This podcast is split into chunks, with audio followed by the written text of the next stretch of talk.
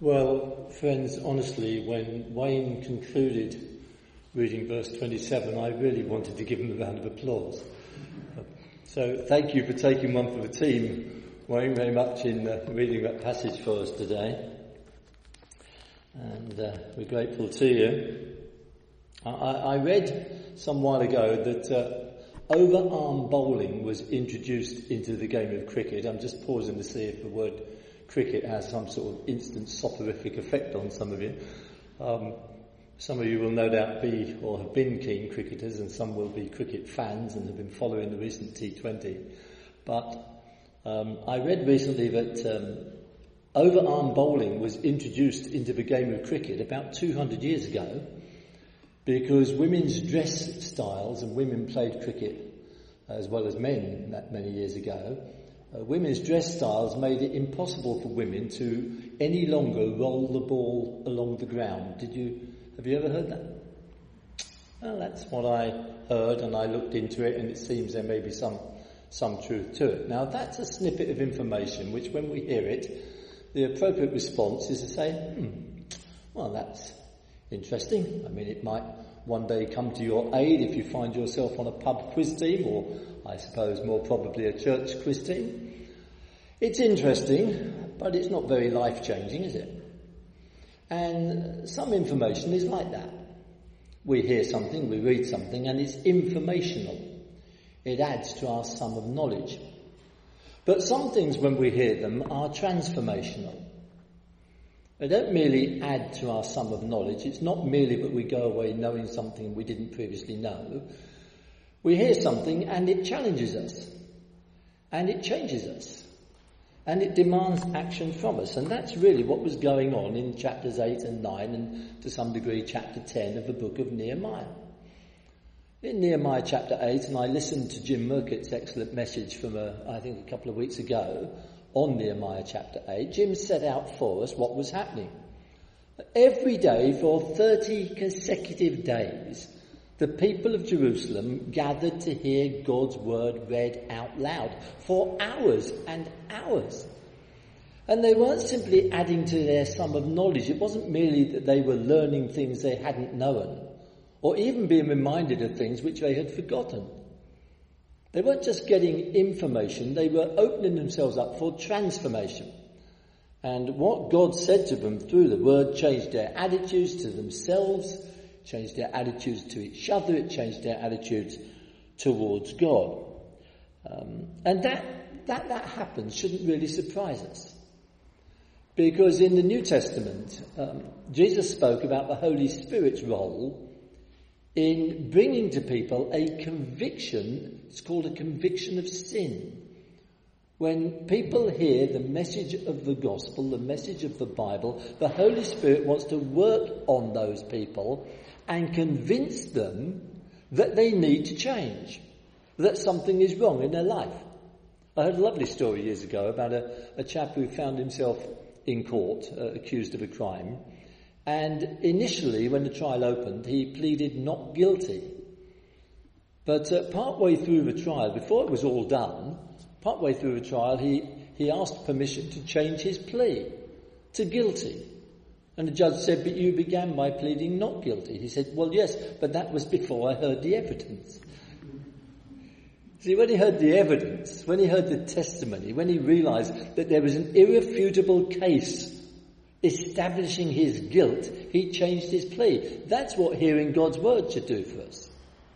God the Holy Spirit presents to us an irrefutable evidence that we are in the wrong. That's what Jesus taught in John's Gospel in chapter 16. When the Holy Spirit is come to you, he will convince or convict the world of its guilt with regard to sin. And the word convict there means to present someone with irrefutable, undeniable evidence of guilt. And when these people gathered around the Word of God and heard it, heard it read, um, that was their first reaction. The realization that they were not right with God. The realization that something had to change. And it, it brought them to tears. And they, they wept and had to be encouraged eventually. Do not grieve any longer, we read in chapter 8. This is a time for rejoicing. And that again is a wonderful picture of what God wants to do with people. First, he wants to, to, to bruise us, and then he wants to bless us. He has to hurt us before he can heal us. And before someone can become a Christian, they need to have that conviction that they're in the wrong with God. But God doesn't want us to go on groaning through life, bewailing all the time about how terribly sinful we are.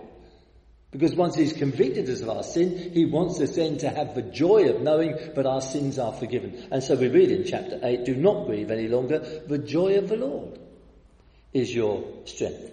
It's a wonderful thing.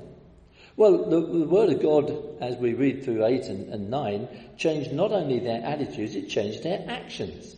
They discovered that God wanted them to do something. They discovered they'd been remiss in not doing something. So they immediately got on and did it. In that particular instance, they realized that for a certain period of the year, they should be living uh, outdoors effectively or in temporary, temporary booths and, and structures.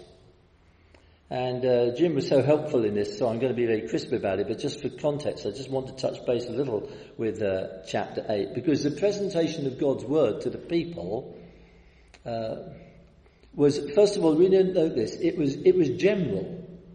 God's word was read to all the people. The Bible specifically says men, women, and others. Well, there's a kind of topical contemporary note for today, but I think it probably means children and just, just everybody.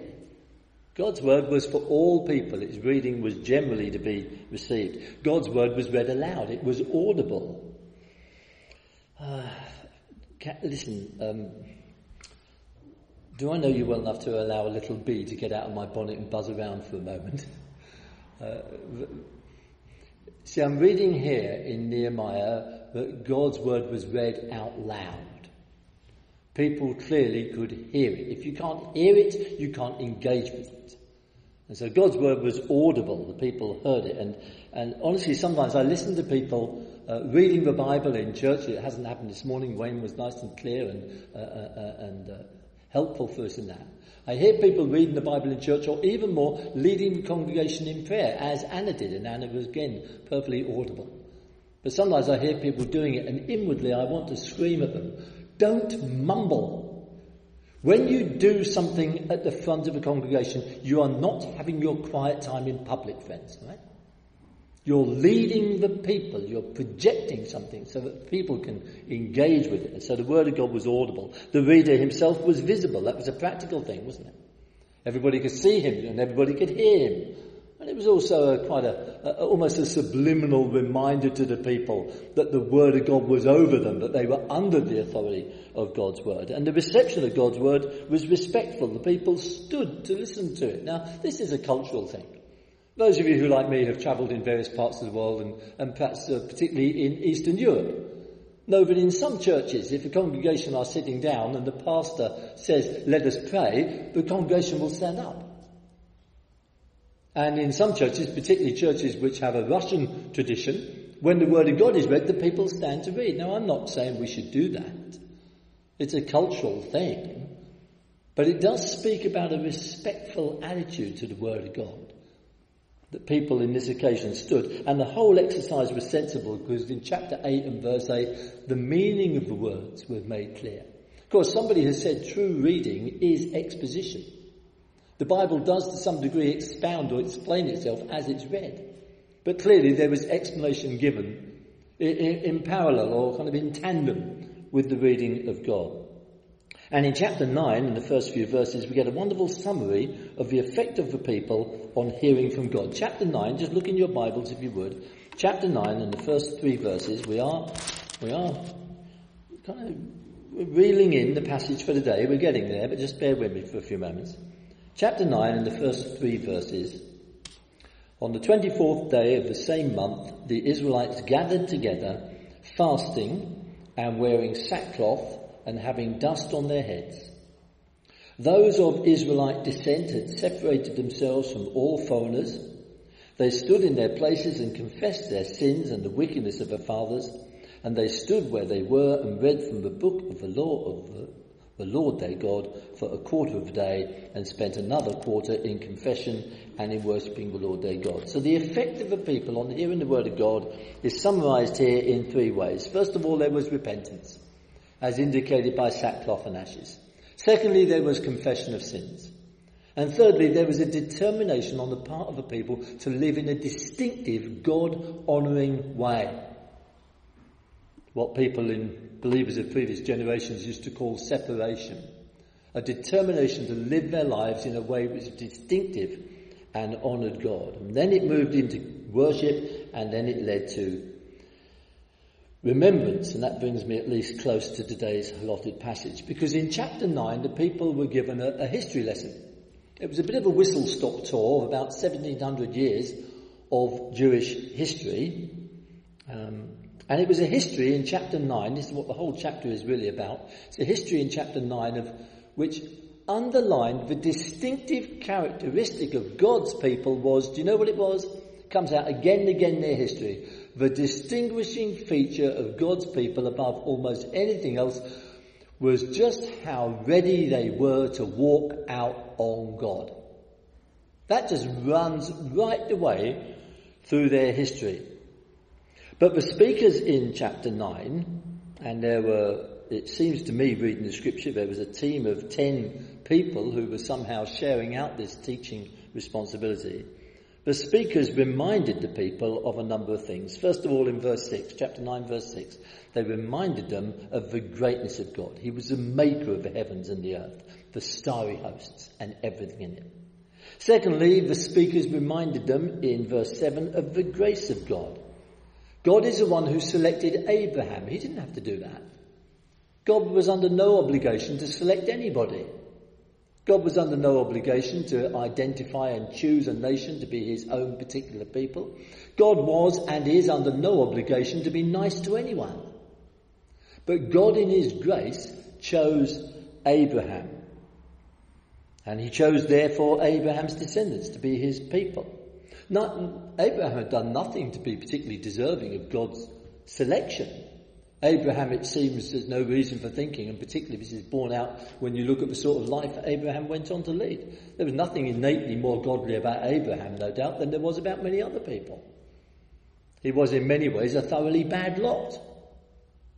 But God chose him. And that was a selection made in grace.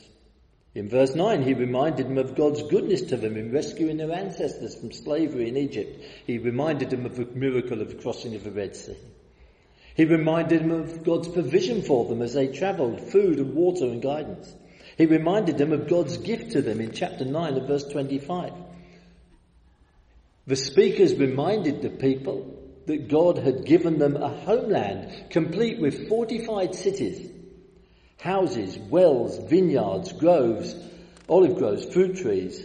Deuteronomy chapter 6 and verse 10 says this, God gave you cities you did not build, houses filled with good things you did not provide, wells you did not dig, vineyards and olive groves you did not plant. And they were reminded, as they had this history uh, summarized for them, this little précis of 1700 years of Hebrew history, they were reminded of the numerous times that God had forgiven them, the way He had compassion on them and welcomed them back after they had walked away from Him.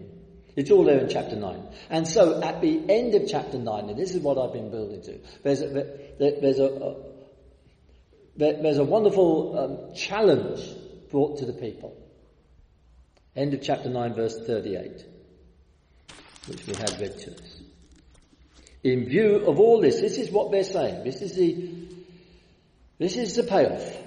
This is the climax to this message which has been preached, reminding the people of their own history and of God's part in it. In view of all this, we are making a binding agreement. All this grace, all this goodness, all this giving, all this guidance, in view of everything that God has done for us, we are going to bind ourselves. We're going to make a binding agreement. Um, very uh, reminiscent to my mind of uh, what the Apostle Paul wrote in Romans chapter 12 and verse 1.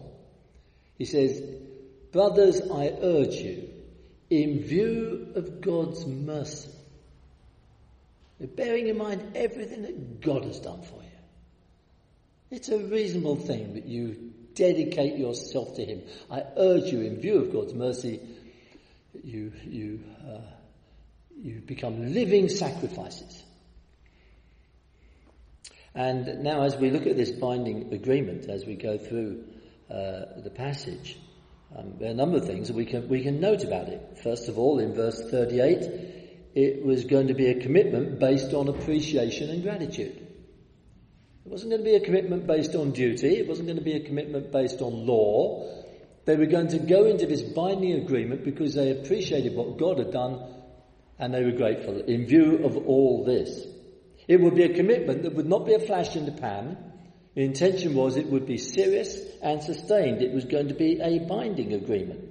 Also in verse 38, it was going to be a public commitment. A document would be signed and sealed and witnessed. The people would put their names to it. The priests, the Levites, the leaders, all those people whose names Wayne manfully struggled to bring to us and did so clearly. They were going to put their names to it. It was going to be a public commitment. And it would be a commitment by which they would be held to account and by which their future conduct could be measured. As I say, very resonant of Paul's words in Romans 12. Therefore, I urge you, brothers, in view of God's mercy, to present your bodies as living sacrifices. And Paul goes on in Romans 12 to make the point that that was not an unreasonable thing to expect people to do. In the light of what God has done, it is your reasonable service. Well, what were they signing up to do? Let's look at chapter 10, just under perhaps four or five headings, focusing on just four or five verses. What was the small trim? What was the binding agreement in essence? Well, verse 29, that's the first one. They were signing up to follow God's law, including, and you might almost say particularly, God's law relating to the Sabbath day.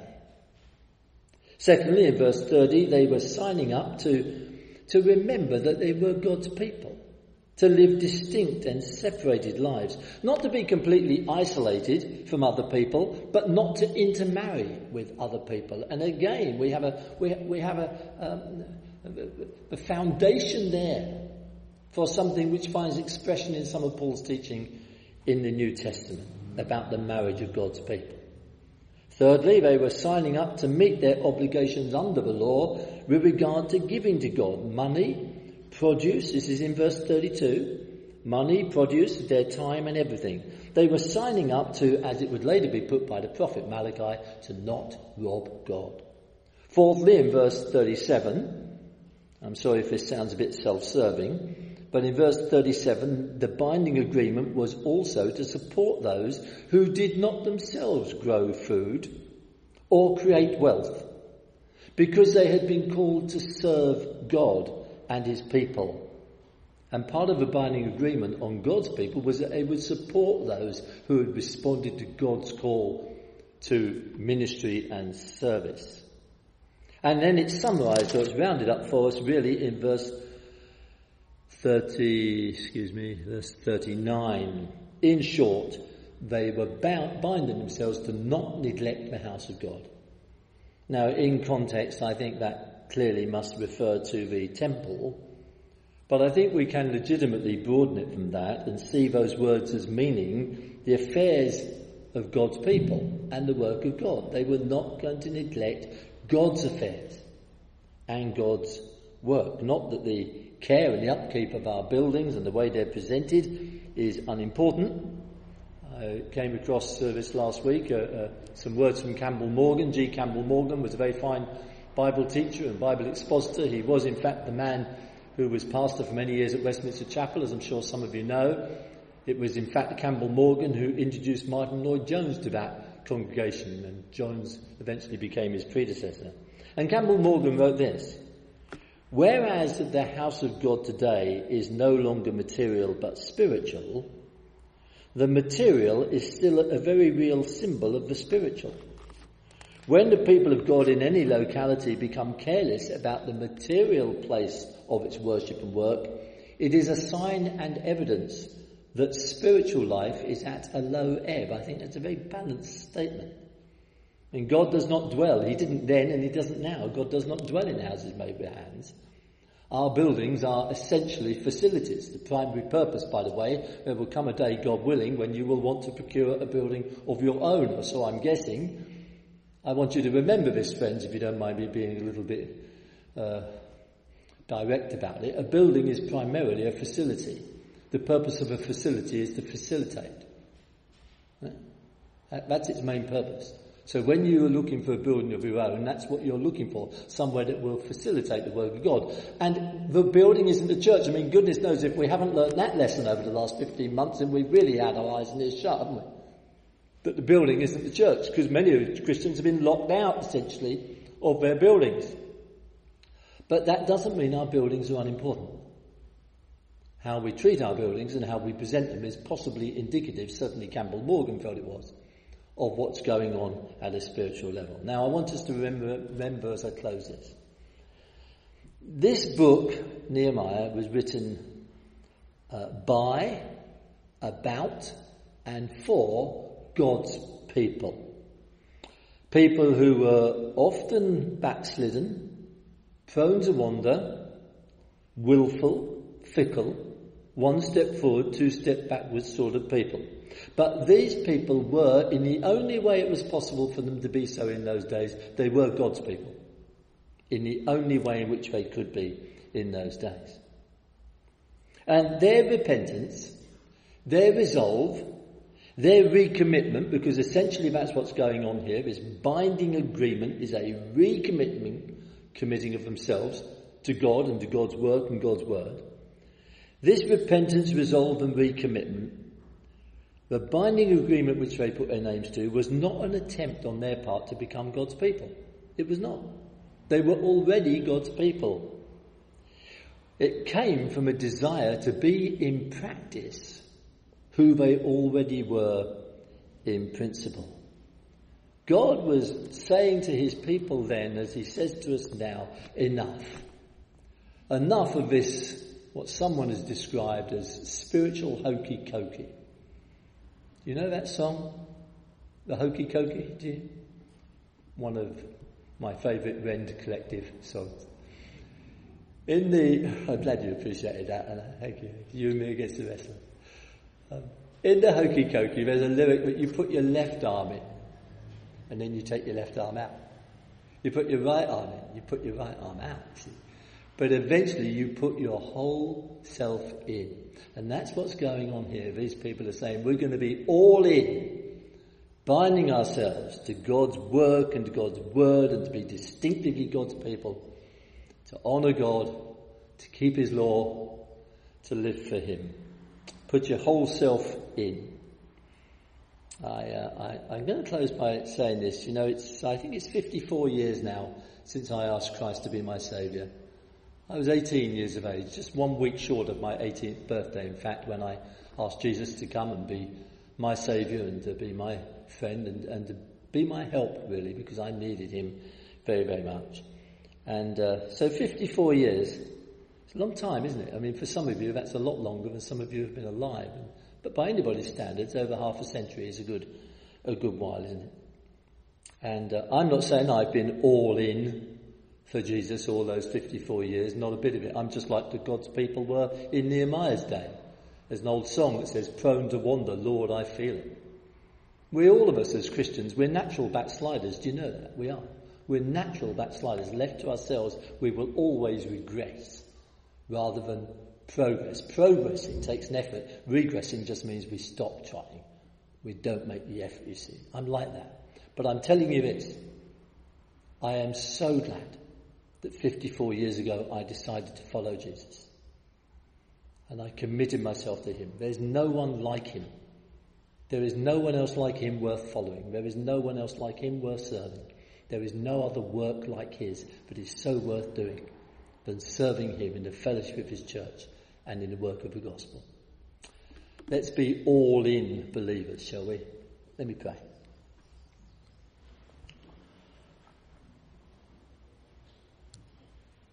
Lord, we're not going to bind ourselves by making promises. We've plenty of experience of promises which are meant to endure for a lifetime, being very short-lived indeed. That's the nature of the people we are.